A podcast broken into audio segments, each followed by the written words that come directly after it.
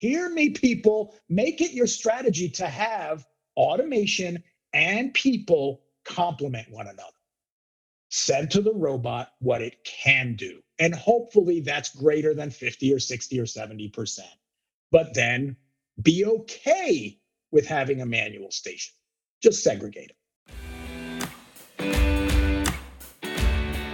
Welcome to the Manufacturing Executive Podcast, where we explore the strategies and experiences that are driving mid sized manufacturers forward. Here, you'll discover new insights from passionate manufacturing leaders who have compelling stories to share about their successes and struggles. And you'll learn from B2B sales and marketing experts about how to apply actionable business development strategies inside your business. Let's get into the show.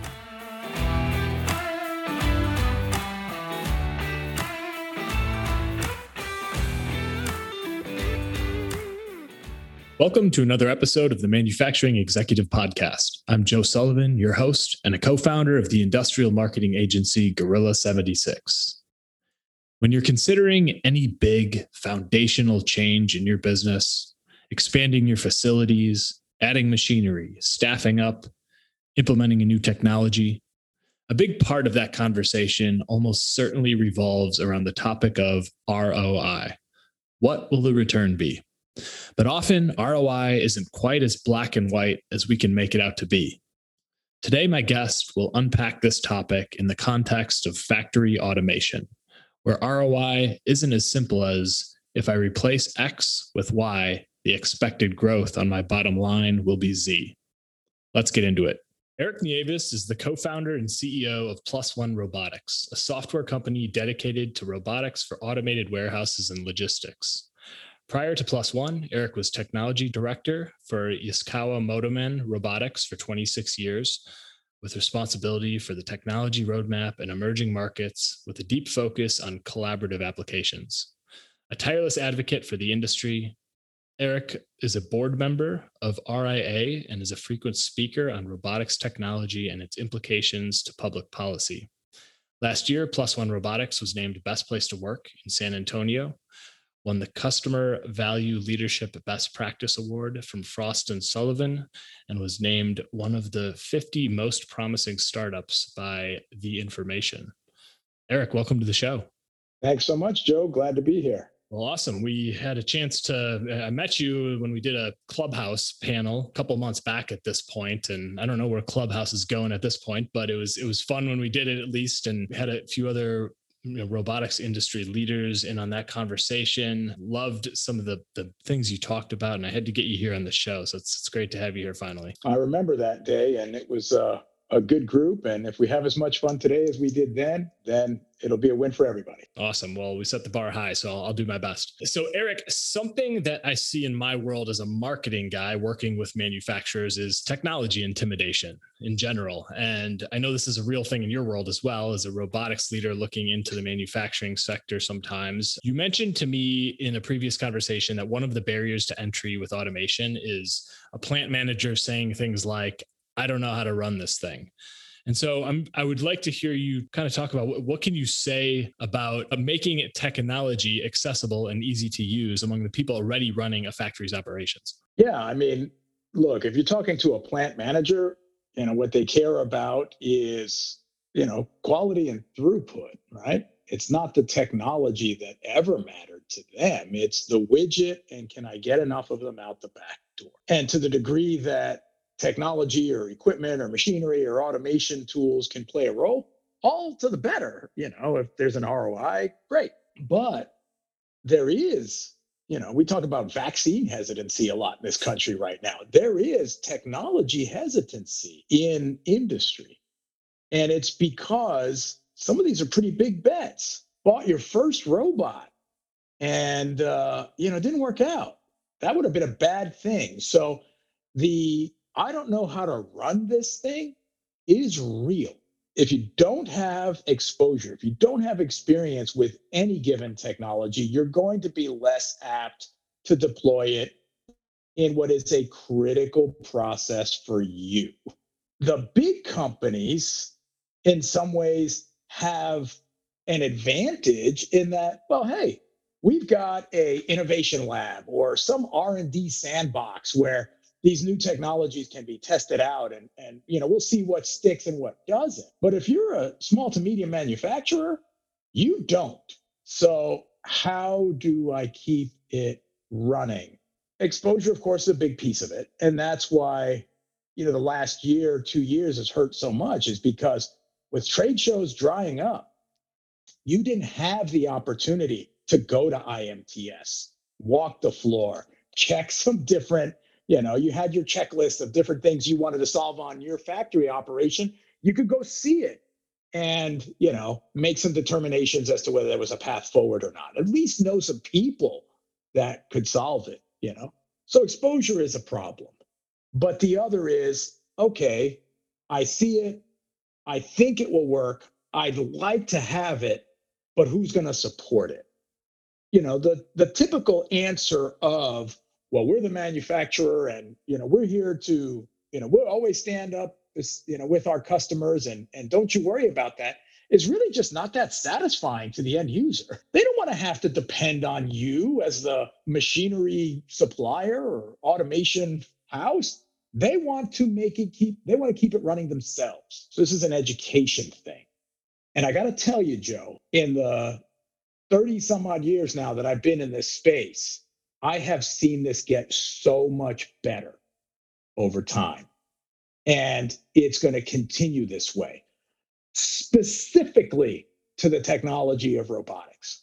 When I was doing this in uh, 1988, you couldn't, there was no first program in high school. You didn't have, you know, robotics clubs. You didn't have robotics as a discipline at the community college you certainly didn't have it at the four year engineering school. You were a mechanical engineer if you were so inclined. Look at the difference now. Joe, robotics is probably the only technology where you could bring somebody in, you know, from, you know, uh, a two year vocational school or a community college in your, you know, neck of the woods, bring them in and they've had six, seven years of exposure to robotics because they started early and they just grew with it through their education. I'm actually bullish that the I don't know how to run this thing problem will be largely solved for this piece of technology. Not all of them, but certainly robotics, because it has become the vehicle by which you teach engineering and technology at the vocational and secondary education level now. That's good, but it does not invalidate the reality that for a small manufacturer, and certainly for a, a warehouse like Plus One deals with, that the robot you put in there is still probably the first robot they've ever had. And that just comes with a higher bar than you'll see elsewhere. Let me put it to you like this. If if if we sold a system to Toyota tomorrow and it was a complete disaster, didn't work at all, completely missed the metrics, what a waste of ROI this was. You know what Toyota's going to do next year?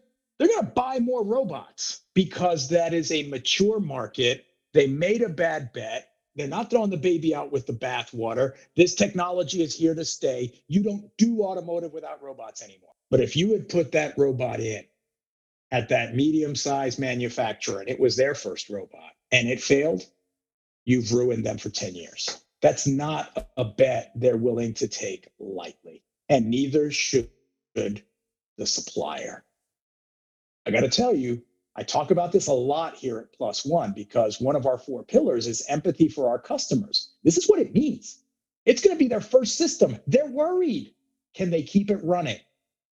We've got to help them not only by pointing them to resources they've got available to them, right? I can tell you this FedEx, which nobody would call a small company, but the robots we put in were the first robots they ever had. Now they are building up a cadre of technicians at the local university and at the local community college they're bringing you know robot technology down because they know they've got to grow their own staff right so we have to point these users to resources And we've got to take seriously our responsibility as the machine builder to make it reliable, easy to use, and maintain.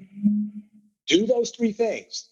And I don't know how to run this thing, or I'm worried about support, becomes less of an issue. You covered a lot there. You, answered all my follow up questions on that particular one. So I think well stated. So, Erik, you've told me that um, you'll walk through a factory sometimes and you'll hear someone say, well, we can't automate that because of this one variable. What do you have to say about these applications that are almost prime for automation, but some ele- element of it just can't get done without human touch? Man, is that ever frustrating to me? You know, when I was at Yaskawa and, uh, you know, we would be deploying a system, I, I got, I bet you I would walk by a half a dozen, you know, what seemed to me good robot applications, and we walk right by them to go to the one robot in the back. And I'd be like, what, what about this? And it was often that scenario. They would like, yeah, we would love to automate this, but you know, most of the time it's these parts, but every once in a while we get some option code and it's got to be like this, and yeah, let's do it by hand, right? Um, or it was material supply. You know, we, yeah, you know, when the material comes in in spec, it fits in the fixture real good, and and yeah, you could probably automate it with a robot then, but no, sometimes, you know, the mill spec isn't that great. And so you kind of have to do it, you know, by hand. So we just, we just keep throwing labor at it. It was this whole set of almost good enough for robot applications. And man, if you could solve that, you would really grow not only the robot industry, but you would grow, you know, the footprint in these facilities and you would help them be more productive and less immune to shocks and labor. But they're not wrong. They're talking from, you know, a real truth. The variability is the problem. Well, you know, two approaches. One is, well, can you just automate the 80%? Can we just play 80 20 and you kind of only send to this section what the robot is capable of? And over here, you do all of the, you know, one-offs.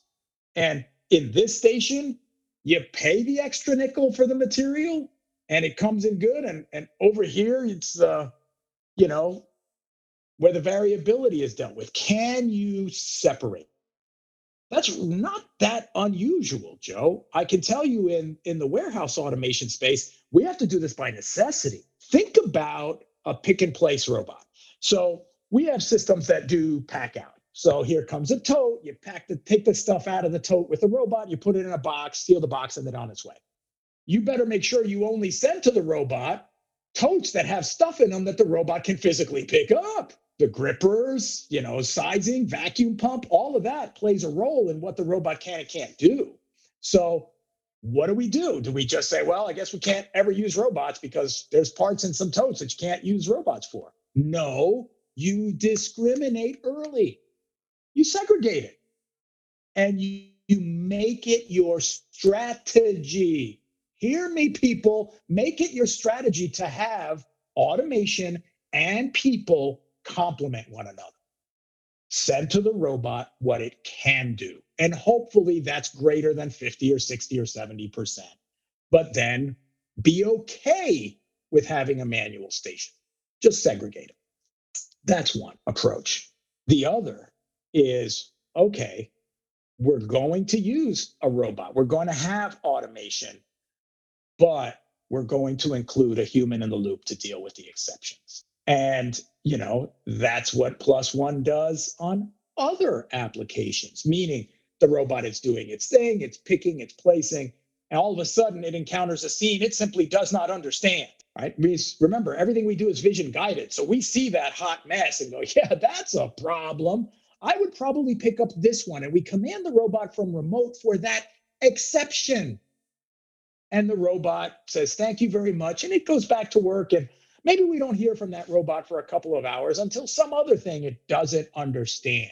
Can you see how we would be able to apply the same approach in the factory? It's called supervised autonomy. And I'm not here talking about, you know, plus one can, you know, is going to execute this in, in the manufacturing space. I'm saying that as the manufacturing executive, as, you know, uh, the operator of that factory, you need to be thinking about what can robots do versus people do and what could a robot do if a person was its backup and supervised autonomy is exactly that it is a robot backup uh, a human backup to when a robot you know deals with has to deal with something it can't manage of its own well erik let's let's uh, shift gears for a moment here you um, you know i mentioned this panel discussion that we did uh, a while back and the topic that we used sort of as the overarching theme of that conversation was the new ROI of automation.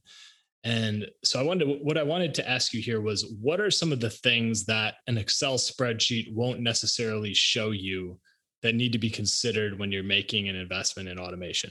You know, it, nobody wants to throw money away. Right? You want to go backwards. I get it. Um, so you're not going to deploy an automated system that costs you more than you know the labor or whatever. Okay, First off, chances are your ROI model is not capturing all that really are your costs. And that's, you know, directly your question, Joe.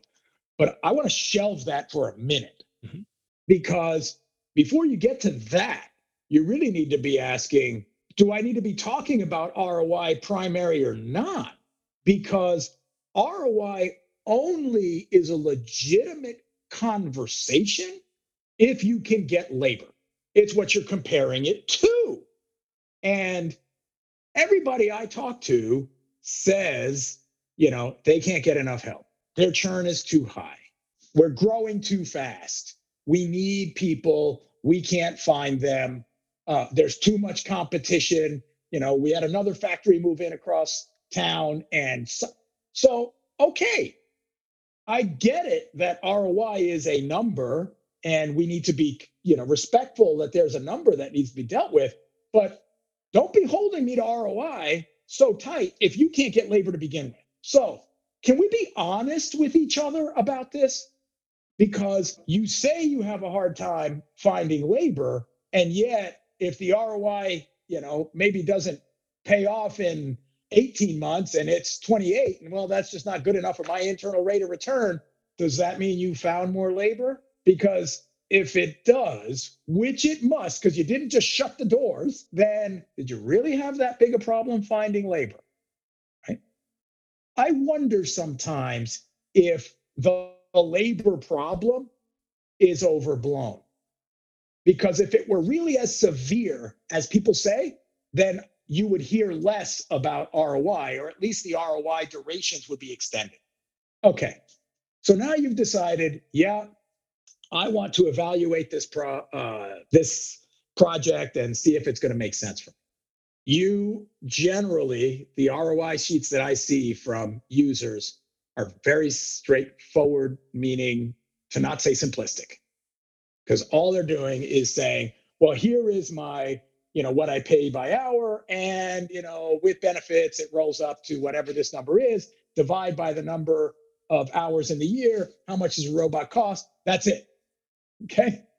Hey, if we cleared that hurdle, then we cleared everything because you know that's as simplistic as it gets. But you, that's more. That is not enough to capture your real costs. Okay, so let's do talk about onboarding, churn, etc. Okay, well, the truth is, I can't ever seem to keep anybody in this job longer than eight months. Okay, what's it cost you to source them, onboard them, you know, uh, eh, when they lose lose all of them, all of that. Okay, uh, that's a number that get that plays in there. For some of our applications, which are for you know really large outfits, it's hey, parking, bathroom facilities, space in the cafeteria. People take up a lot more room than robots do when you think about it not on the floor where the work is taking place. There, it's pretty much one to one. But when you peel it back, no robot had to drive to work. No robot needed a spot in the fridge for, you know, their lunch pail. you know, or bad. All of that stuff is, you know, part of it. But the other thing that you really need to be thinking about is let's assume the ROI wasn't there or it was marginal and it's a push. I could just do it with people. Okay, you can today. Where are you going? Is your labor problem getting better or worse? okay. You need to be, you need to have a, a sober self assessment about what is happening in your neck of the woods with your labor force. Is it growing or you need to just up and move the factory somewhere else so that you have more labor or um, you know can automation play a role for you? That's one. And the other is let's assume that there is labor available. How are you going to win? I got to tell you robotics i can't solve the problem that a lot of people don't believe manufacturing is a sexy enough industry anymore and mamas don't want their babies to grow up to work in the factory. Uh, I can't solve that. That's a cultural thing. But I'll tell you what, people like working with robots. You want to make your place, uh, you know, an employer of choice. You want to be a, yeah, I can go over there, but over here, it's uh, same thing, um, but I'm getting to work with technology. I feel like I'm learning something and this is a more marketable skill for me. Where are they going to go? Doesn't have to be robots per se, people, but you need to be thinking about how do my manufacturing processes support my hiring? What can I do to make my you know lines yes more productive yes higher quality but also at the same time make it my building my factory my plant a more attractive place to work. There's no ROI spreadsheet's going to capture that for you. You're going to have to know this in your gut. So, this people is a data sandwich. The ROI, you know, is maybe the two slices of bread on the outside, but it's your gut that's the middle. And you're going to have to make a call. And sometimes you're going to have to call against an obvious you know, uh, you know, ROI calc that maybe it wasn't completely in your favor, but you're the boss. It's time to move forward. Like a pep talk. I'm I'm I'm kind of getting fired up myself right now.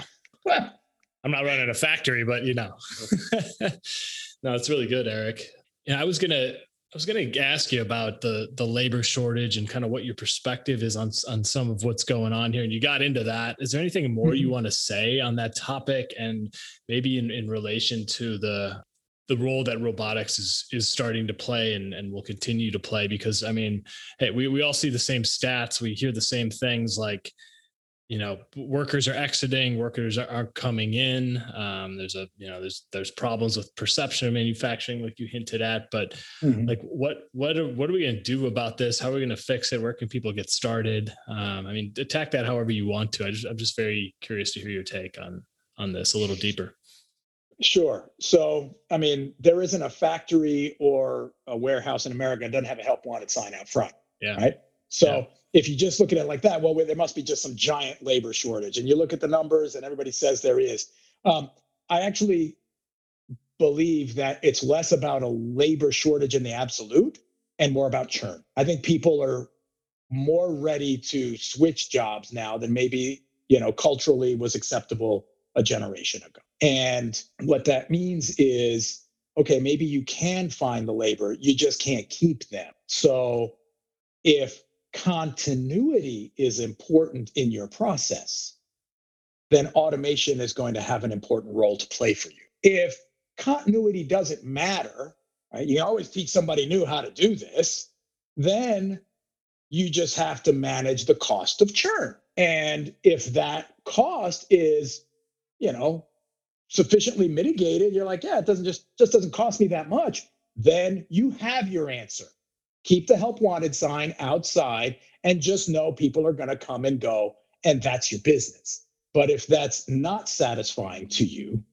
then you know it's time to look at you know automation as a prospective means to ensuring continuity uh, or at least reducing your cost of churn. Um, you know, where to start? If I'm right that there's not a labor shortage per se, then it's it really is about being a place where people want to stay. And that's more than whether you bought a robot or a 3D printer or you know, whatever it is. Uh, it, it's not just technology. It's not just your manufacturing. It has a role to play, but you know, you still have to pay a decent wage, respect your people, give them opportunities to grow, and be a good employer. So, you know, I, am not here to tell you that you put a robot in and all of a sudden you don't have a, a labor problem. You very well might. You know, robots are going to do what they can to help you with your narrative. You've got to do the heavy work of, you know, being an employer of good repute that invests in your people. You invest in them, they'll stick around. Back to the basics, huh? That's all I know how to do. It's good advice. Is there anything, Erik, that I didn't ask you that you want to communicate to the manufacturing leaders out there? What I would say to the manufacturing leaders is hey, man, stick this out, right? Don't say, hey, I'm just going to close up shop because, you know, there's better cost structure for me south of the border or elsewhere. That is uh, you know, you may well be right. I can't argue with what you have to pay here versus what somebody's going to make in Reynosa. But, you know, if we are going to deliver on the promise of this economy for all Americans, then manufacturing has to play a leading role. And most manufacturing is at the small to medium scale, not the giant enterprise. So, in many ways, the linchpin to moving forward in this economy lies with you. And I think you need to consider that in the decisions that you make. Your ROI sheet may say it's time to take and move this to a lower cost center of manufacture. But I would encourage you don't do that. Take your responsibility as the linchpin of where we are going seriously and understand that we in the automation community and you know machinery et cetera are here to do everything we can to support you in being successful in keeping the work here. Love that message erik. Great way to put a bow on it. Thanks joe. This was a lot of fun. I appreciated it and i hope it's useful to uh, our audience today. Oh i think it will be. Yeah for sure. Um, well, Erik, uh, can you let our listeners know what's the best way to get in touch with you and to learn more about what you and, and Plus One are doing? You bet. So, Plus One is plus1robotics.com. Uh, there you'll see everything that we're doing for uh, supporting uh, warehouse operations in pick and place and depalletizing and a lot of jobs that have a lot of churn. If you you can always find me on LinkedIn. Uh, I speak a lot about uh, these issues in, in the public forum. So it's just Erik, E R I K, uh, Nieves, N I E, V as in Victor, E S. Erik Nieves. Uh, you'll find me uh, on LinkedIn, and and we talk a lot about this, and we're happy to continue the conversation. Awesome. Well, Erik, once again, thanks for doing this today. Really great conversation. You had a lot of a lot of great sound bites in there too that um, I'm excited to be sharing with the world. I appreciate you, Joe. Be well. And as for the rest of you, I hope to catch you on the next episode of the Manufacturing Executive.